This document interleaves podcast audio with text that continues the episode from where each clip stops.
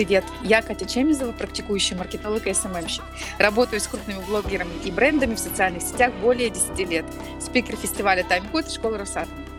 А я Анастасия Беляева, маркетолог-практик с опытом более пятнадцати лет. Работаю как с крупными иностранными и отечественными производителями, так и блогерами, ведущими свой бизнес в соцсетях.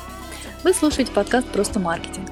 И сегодня мы хотим поднять тему, э, интересную для широкой аудитории. Она будет не только о маркетинге. Она полезна как специалистам различного профиля, так и их руководителям. Звучит эта тема сегодня «Как убить творческую инициативу». А, слушай, ну давай поясним, почему мы выбрали такую, ну вот совсем не профильную для нас тему, она такая очень, достаточно широкая. А, Все довольно просто. Вот сегодня в ситуации информационного шума, когда очень важно проявить свой творческий потенциал, как-то выделиться на фоне других, очень важно прокачивать как раз эту творческую инициативу и стремиться ее не убивать. Согласна? Ну да, согласна, потому что, как мы с тобой часто и говорили, да, действительно важно выделяться, нужно бороться за внимание. А если делать все по шаблону, вряд ли внимание привлечь удастся. И поэтому вот тут как бы творчество, оно важно. И вот как раз э, зачастую это творчество является такой точечной работой человека, какого-то конкретного специалиста, и основано оно очень часто просто на инициативе какой-то, когда человек готов выйти за рамки шаблона и что-то попробовать. И поэтому тут неважно, э, человек работает в крупной компании, или он фрилансер, э, вообще в, в любом месте как бы инициатива творческая приветствуется, но в то же время она может быть и наказуема, учитывая того, в каких условиях находится человек. Да, ты знаешь, я замечу, что даже если вот ты работаешь сам на себя, например, через Инстаграм, ты эксперт, ведешь блог, то и только начинаешь вести блог, это вот это очень важно отметить, что творческую инициативу очень легко убить. Вот просто напиши что-то личное, да, о себе, да, или хайповое, да, и можешь уже получить по макушке от хейтеров или от своих родных, услышать, что ж ты делишься чем-то своим, и все. И вот после этого желание чем-то делиться личным, сокровенным, как-то выстраивать свой личный бренд. И вот эта творческая инициатива точно сильно поубавится. Я, да, с тобой согласна, поэтому-то предлагаю поговорить на эту тему. Давай. И обсудить, как можно защититься от нападок на свою инициативу, как сохранить себе это желание проявляться, ну и мотивировать других что-то создавать. А, знаешь, вот как раз, когда мы готовились к подкасту, прочитала одно исследование, которое провел холдинг «Румир». И это исследование связано с эмоциональным выгоранием а, на работе. И вот они выяснили, что за последний год шестьдесят четыре процента россиян страдали эмоциональным выгоранием. И большинство из них указало, что причина угнетенного состояния в том, что они а, задерживаются на работе и мало отдыхают. Ну вот причем тут как бы... Эмоциональное выгорание и творческая инициатива понятно, потому что если у тебя не закрыты какие-то базовые потребности, например, в сне, в отдыхе, в, как бы в восполнении ресурса личного, психологического, то, конечно же, на работе он точно не будет отдавать какую-то свою творческую, творческую инициативу. И тут же я прочитала как раз в этом же, по-моему, исследовании, что даже в таких корпорациях, как, например, Google или LinkedIn, прибегают к разным методам по восстановлению ресурсного состояния. Ну вот просто в этих исследованиях говорится, представь себе, что человек давал сто процентов результата, да, а потом стал выдавать только сорок процентов. А если вот не один человек такой, а весь отдел такой, что это тогда происходит? В общем, короче, конечно же, ресурсное состояние нужно восполнять и самостоятельно, и с помощью руководства. И, конечно же, вот инициативность, она должна быть как-то, каким-то образом, э, не знаю, либо как добавка к основной работе, да, либо человек сам должен каким-то образом э, эту креативность в себе, ну, вот, э, зажигать. Как ты ну, думаешь, как это сделать вообще? Тут много факторов на самом деле.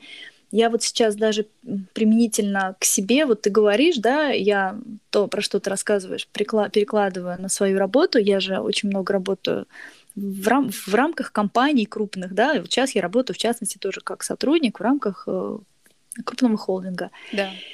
И оценивая свой объем работы, я понимаю, что, допустим, даже если у меня внутри есть мотивация, и даже у меня, возможно, есть инициатива что-то делать, я оцениваю, что у меня сейчас такой поток задач, э, стандартных, которые просто, то, что называется, текущая работа, да, есть какие-то отчеты, еще что-то. И вот за... Э, рамками всей этой работы у меня просто не остается времени на то, чтобы эту инициативу проявить, потому что, чтобы это сделать, мне нужно тоже время, да, нужно подумать, чтобы, например, э, не знаю, предложить партнерам не просто пост выпустить в Инстаграм, да, а снять какой-то классный ролик, э, такой, который может стать вирусным. Надо же подумать об этом, нужно придумать сценарий этого ролика, нужно предложить это партнеру, э, нужно реализовать это, потом все снять, и это требует времени. А когда работы очень много, то есть у меня банально на этого нет времени. И если даже если бы у меня возникало желание сделать это после работы, ну, допустим, там, вот я до шести работаю, а потом я села и час посвятила своей там идее, тоже не получается, потому что голова к концу дня после всех отчетов такая уставшая.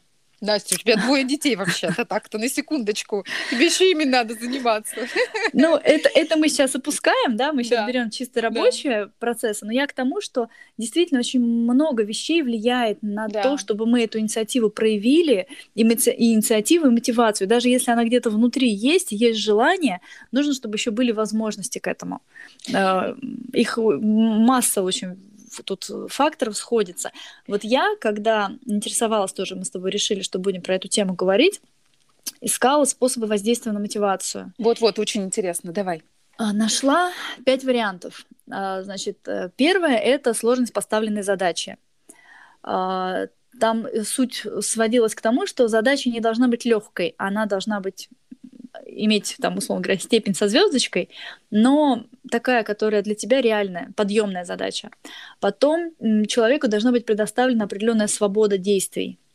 И сотруднику, который будет работать там, над каким-то проектом, например, ему должна быть предоставлена возможность обращаться к другим сотрудникам за помощью. Ну, то есть не, не с целью там, коллективного разума, а просто в рамках его работы могут быть задействованы другие подразделения. Вот, например, я сейчас сказала, да, что я, допустим, хочу вместо поста снять видеоролик э, вирусный, но я же, условно говоря, сама его, скорее всего, не смогу снять, мне нужны будут привлечь, привлечь нужно будет, там, не знаю, может быть, сотрудников ай ти-отдела, которые мне должны выдать там, какое-то оборудование, ну, то есть еще что-то. И поскольку задача нестандартная, не по регламентам, да, ну, как бы тоже я буду отвлекать людей, им это не нужно, то есть у меня даже должен быть ресурс на разрешение, на то, чтобы я привлекала к этому других людей, которые в этом участвовали, могли участвовать.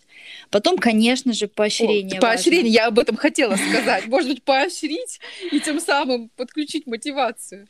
Конечно, обязательно. То есть если человек все делает чисто на собственном энтузиазме, это все уходит как вода в песок и никому не нужно, то очень быстро мотивация тоже уйдет, то есть поощрение обязательно. И поддержка. Человек должен чувствовать, что его идею и желание поддерживают окружающие. Вот такие способы я встретила в литературе. Ну да, все отлично, все, что ты сказала, применимо на самом деле не только к командной работе, но и работе в одного, как я, например, работаю, да, вот в рамках собственного проекта в соцсетях. Вот ведь эксперт часто является таким многоруким, многоногом, да, когда он сам должен себе и цель поставить, и задачу поставить, и организовать работу, и поощрить себя, конечно же. А часто, вот по моим наблюдениям, работа в соцсетях вообще обесценивается, и поэтому тоже случается выгорание. Ну, то есть думают, а что там я там, что я сделал? Ну, картинку, там, текст написал, ну, сторис, ну, в прямой эфир вышла. То, что это работа, как бы, ну, вот обесценивание. И, конечно же, заручиться поддерж- поддержкой. И это тоже нужно суметь организовать, чтобы тебя реально поддерживали, чтобы ты слышал эту поддержку.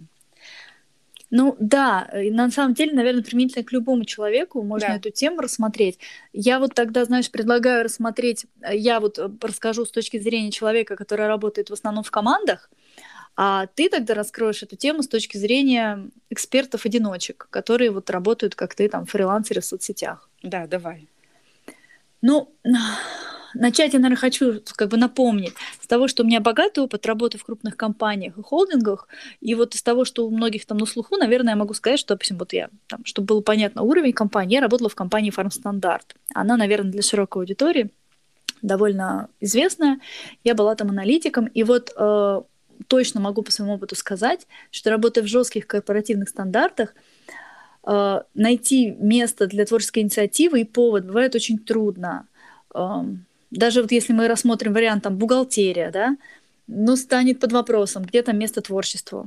Приходит в голову, что, что человек там может такое накреативить, что-нибудь там записать, двойные проводки, какие-нибудь такие статьи, что потом половина остальной бухгалтерии будут разбираться с этим и исправлять. Хотя на самом деле это заблуждение.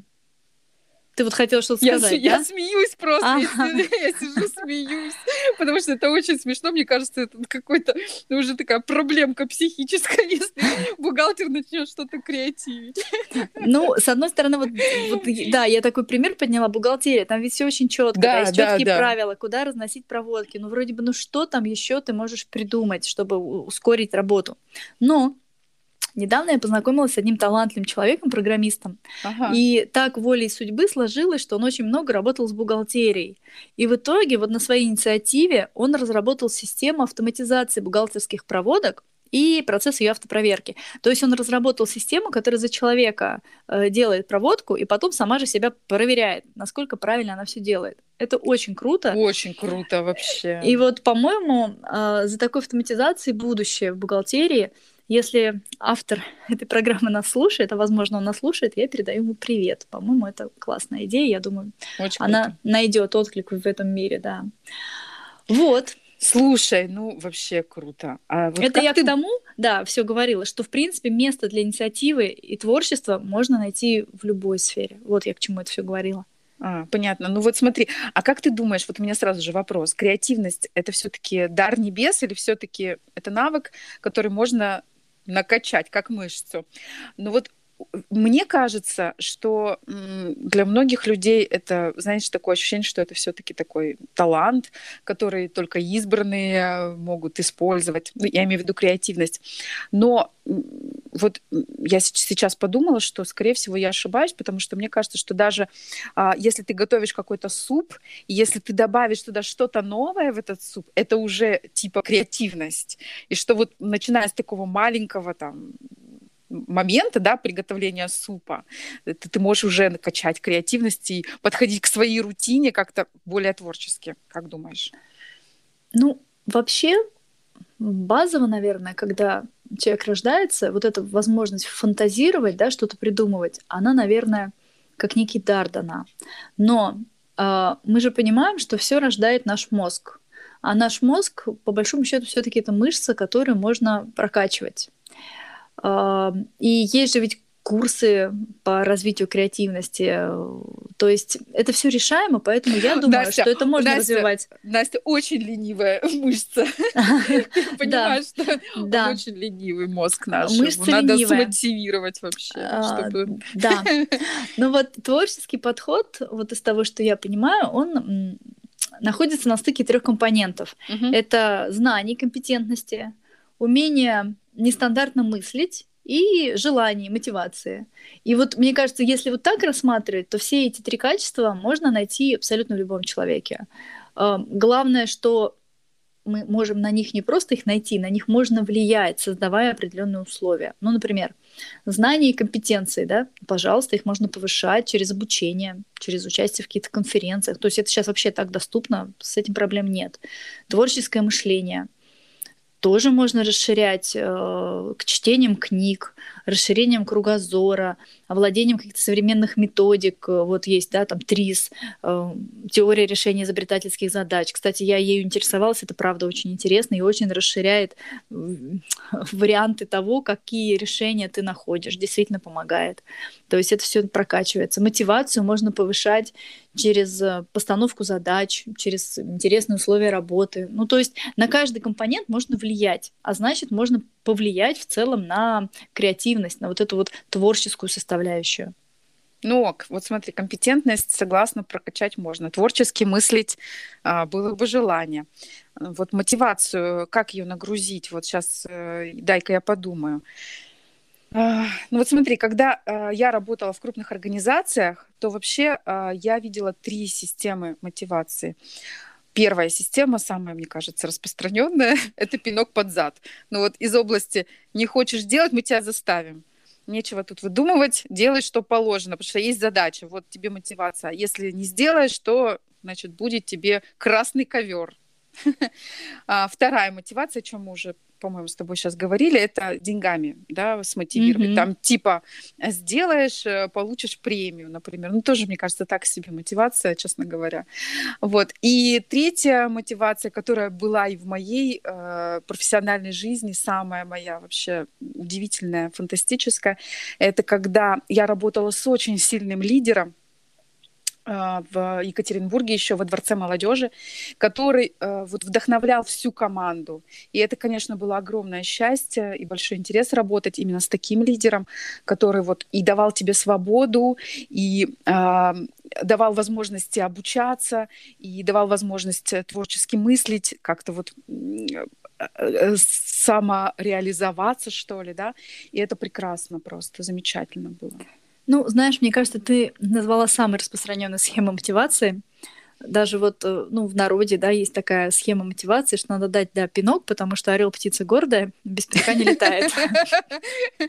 Ну, это прям, я даже помню, у нас и в офисе первый раз слышу. Первый раз слышу. Слушай, очень частое выражение, мы его применяем, что там, когда дело застопорилось, ну, что делать будем? Ну, ничего, вспоминаем про орла, и нужен пинок. Вот. Действительно, повлиять на мотивацию нелегко, но все равно есть конкретные действия, которые помогают. Ну вот давай конкретно, что нужно сделать, чтобы замотивировать? Ну, из того, с чем я сталкивалась, я уже говорила о том, что нужна правильная задача в первую очередь. То есть задача должна быть достаточно сложной, там, чтобы это было как вызов тебе, самому себе, чтобы ты не почувствовал скуку, пока ты с ней разбираешься, но при этом она не должна быть настолько трудной, что ты закопаешься в ее uh-huh. решении и не сможешь решить, то есть ты уже на этапе попыток бросишь это дело, потому что поймешь, что она тебе не по зубам. То есть вот тут должна быть такая грань, она должна быть посложнее, чем то, что ты делаешь все время, чтобы у тебя возникло желание uh-huh. как бы доказать себе, что ты можешь с ней справиться, но в то же время не сверхсложной, чтобы ты все-таки получил кайф от того, что ты ее решил и сам себе доказал это. Вот. Ну да, ну да, но тогда надо ведь, чтобы э, моему э, решению доверяли, то есть ко мне прислушивались, то есть я был бы, ну, таким, знаешь, типа экспертом, а если ты сам себе эксперт, то кто-то должен ведь тебя тоже поддержать в этом. Ну, ты имеешь в виду, что ты решила такую задачу, да, а да, твое да. решение должен кто-то там принять, да? Да, принять кто-то должен, и если что-то там не получается, наверное, как-то поддержать. Ну да. На самом деле, да, это, пожалуй, второе значение, что у тебя должна быть свобода действий в выборе решения.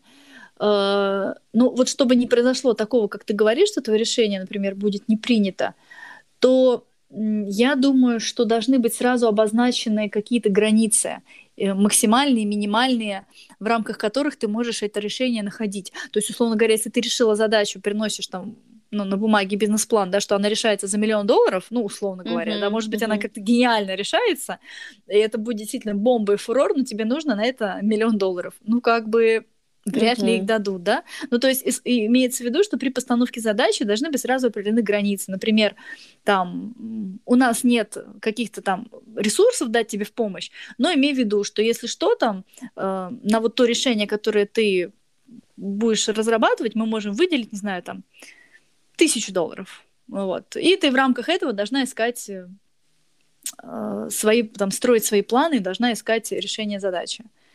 Поэтому м- вообще, да, должен иметь еще, помимо вот этой поддержки, у тебя должны быть сразу правильные условия по ресурсам для решения да, этой задачи. Да, да.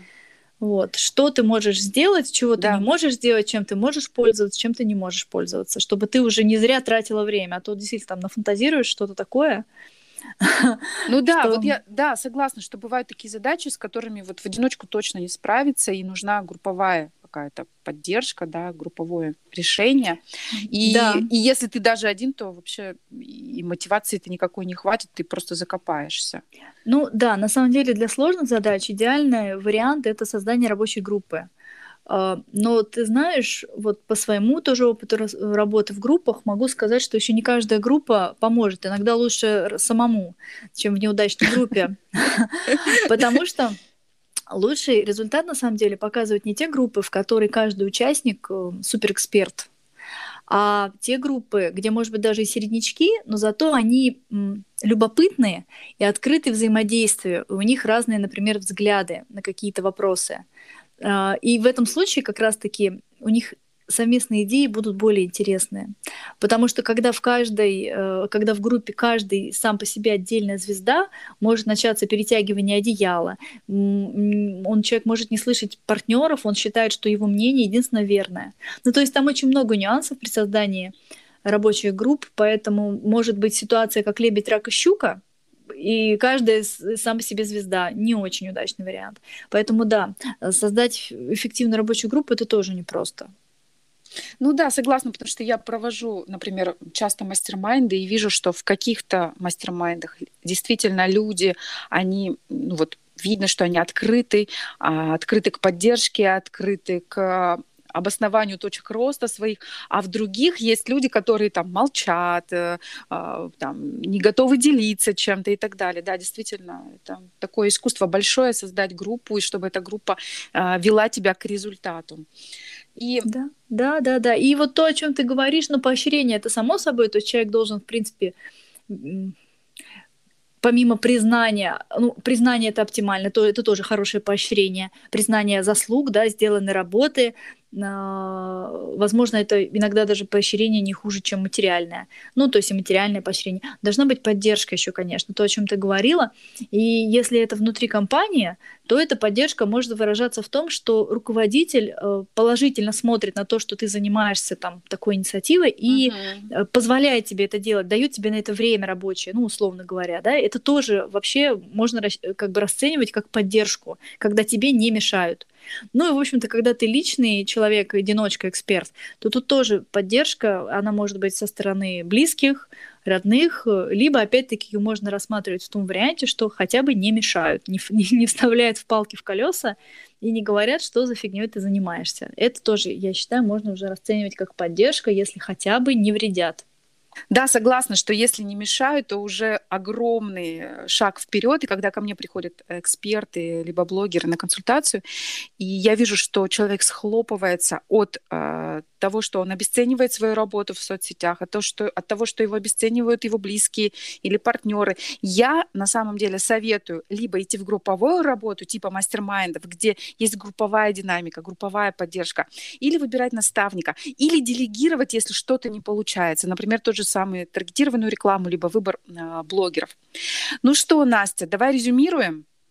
Ну, мне кажется, да, давай подведем итог. Во-первых, потому что мы много сказали уже. Во-вторых, чтобы было проще воспринять, о чем мы рассказывали.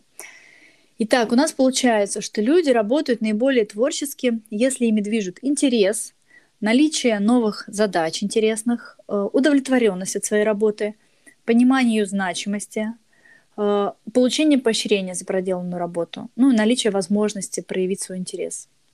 И я добавлю, что творческое отношение к делу складывается из компетентности, гибкости и способности к нестандартному мышлению и мотивации. И уверена, что каждый из этих критериев можно прокачивать. Хотя сложнее всего управлять мотивацией, но именно она может принести самый быстрый результат. При этом, как говорят эксперты, именно внутренняя мотивация более сильная и такая правильная, чем внешняя. Ну, мне кажется, мы, в общем-то, тему неплохо разобрали. Я даже, когда готовилась к подкасту, записала себе цитату лауреата Нобелевской премии по физике Артура Шавлова, который сказал, что огромное значение имеет интерес к своему делу, и наиболее успешные часто не самые талантливые, а самые любопытные. Я думаю, что этот человек знал, о чем он говорит. Но любопытство, да, это то, о чем ты сказала, внутренняя мотивация. Мне кажется, любопытство, оно как раз к внутренней мотивации относится. Очень хорошо сказано, супер. А, слушай, слушай, слушай, что тут? Вот что я подумала, знаешь, что добавлю напоследок. Я тут на днях слышала интервью одного известного признанного психолога, которая очень много работает в области эйч ар и подбора персонала. И вот она там, кстати, рассказывала, что любого человека можно замотивировать по одной из трех схем. Ну как? Я вот, да, я сейчас вот это вспомнила, когда мы договорились до конца, я про это вспомнила. Вот я думаю, что интересное очень упражнение, интересные схемы, я их сейчас назову, и думаю, что, в принципе, каждому будет полезно подумать, какая схема сработает на него. Для себя даже просто знать поможет себя понять. Итак, первый вариант – это наличие славы и признания. То есть при постановке задачи ты говоришь человеку, что когда он это сделает, решит этот вопрос, это там станет всем известно, у него будут брать интервью, он станет звездой, все будут об этом говорить, то есть факт того, что он это сделал, станет широко известным. И, ну, в общем, это принесет ему определенную славу, пусть даже в узких кругах. Ага, такая, знаешь, манипуляция для нарцисса. Да, да, но почему нет? Действительно, да, да, тут... нет, все нормально, да. Все классно, конечно. Это может быть мотивацией, то есть чуть-чуть ты говоришь человеку, что когда он справится с этой задачей, его ждет слава и признание. Второй вариант. Ты говоришь человеку, что вот смотри, мы приглашаем тебя поработать вот над такой задачей, предлагаем тебе поработать. Она, конечно, сложная, но ты знаешь, над ней будет работать вот такая-то крутая команда. В ней будут вот такие специалисты. И у тебя, если ты согласишься, будет возможность с ними повзаимодействовать, поработать, войти в один круг общения, обмениваться опытом. То есть мотивация на то, что ты прикоснешься к каким-то крутым людям в одной команде, будешь с ними работать. Это второй вариант мотивации. Ну, я знаю таких людей. Знаю таких людей. Классно мотивация. Ты знаешь, да, я тоже знаю, потому что я вот по себе, когда анализировала, uh-huh. я поняла, что я тоже вот как раз такой человек, для которого, пожалуй, будет интереснее поработать в классной команде, чем вот по первому варианту, что ты там упахайся, ну а тебе будут все говорить. Вот, то есть... А я про тебя, кстати, и подумала. Да, вот второй вариант — это больше про меня. А есть еще третий вариант мотивации. Это когда ты человеку предлагаешь быть причастным к делу и оставить свой след в истории. Например, ты говоришь, ты архитектор, ты разработаешь нам проект моста. И представляешь, там этот мост, он будет стоять веками. Ты будешь по нему ездить, люди будут по нему ездить. Это облегчит их жизнь. А потом, не знаю, даже твои внуки будут по нему ездить и говорить, там, не знаю, своим детям, что вот этот мост строил мой дедушка, например. Вот. И то есть вот такое увековечивание своего имени. Неважно, что там не, не, не увековечивание с точки зрения, что табличку на доме повесят, да? А вот ты знаешь, что ты причастен. Там, не знаю, вспомни вот эта история, да, наши там бабушки, родители БАМ строили. Да, mm-hmm. То есть вот эта причастность и их имена остались вот в этой истории. Вот это третий вариант мотивации. Вот мне кажется, каждому есть повод задуматься, какой вариант их сподвиг бы на какие-то задачи. Но вот я говорю, как минимум ты лучше себя поймешь. Ну и как максимум можно найти ключ к своей мотивации. Если ты знаешь, что тебя триггерит, и тебе нужно решать какую-то задачу, возможно, ты с помощью вот этого придумаешь, что, ага, тебе надо команду пригласить классную в кого-то, да? Или тебе нужно придумать, как твоя задача должна стать известной, тогда у тебя появится мотивация её решить. В общем, или как сделать так, чтобы она оставила свой след в истории, и кто-то о ней говорил. Ну, то есть вот, мне кажется, это интересно. Есть да, о чем подумать. Да, круто. Круто, Настя. Ну вот, мне кажется, исчерпали тему. Да, согласна. Ну что, друзья, спасибо, что вы нас слушаете. Обязательно ставьте звездочки, оставляйте комментарии, мы их все читаем. И каждому из вас благодарны. До новых подкастов, пока!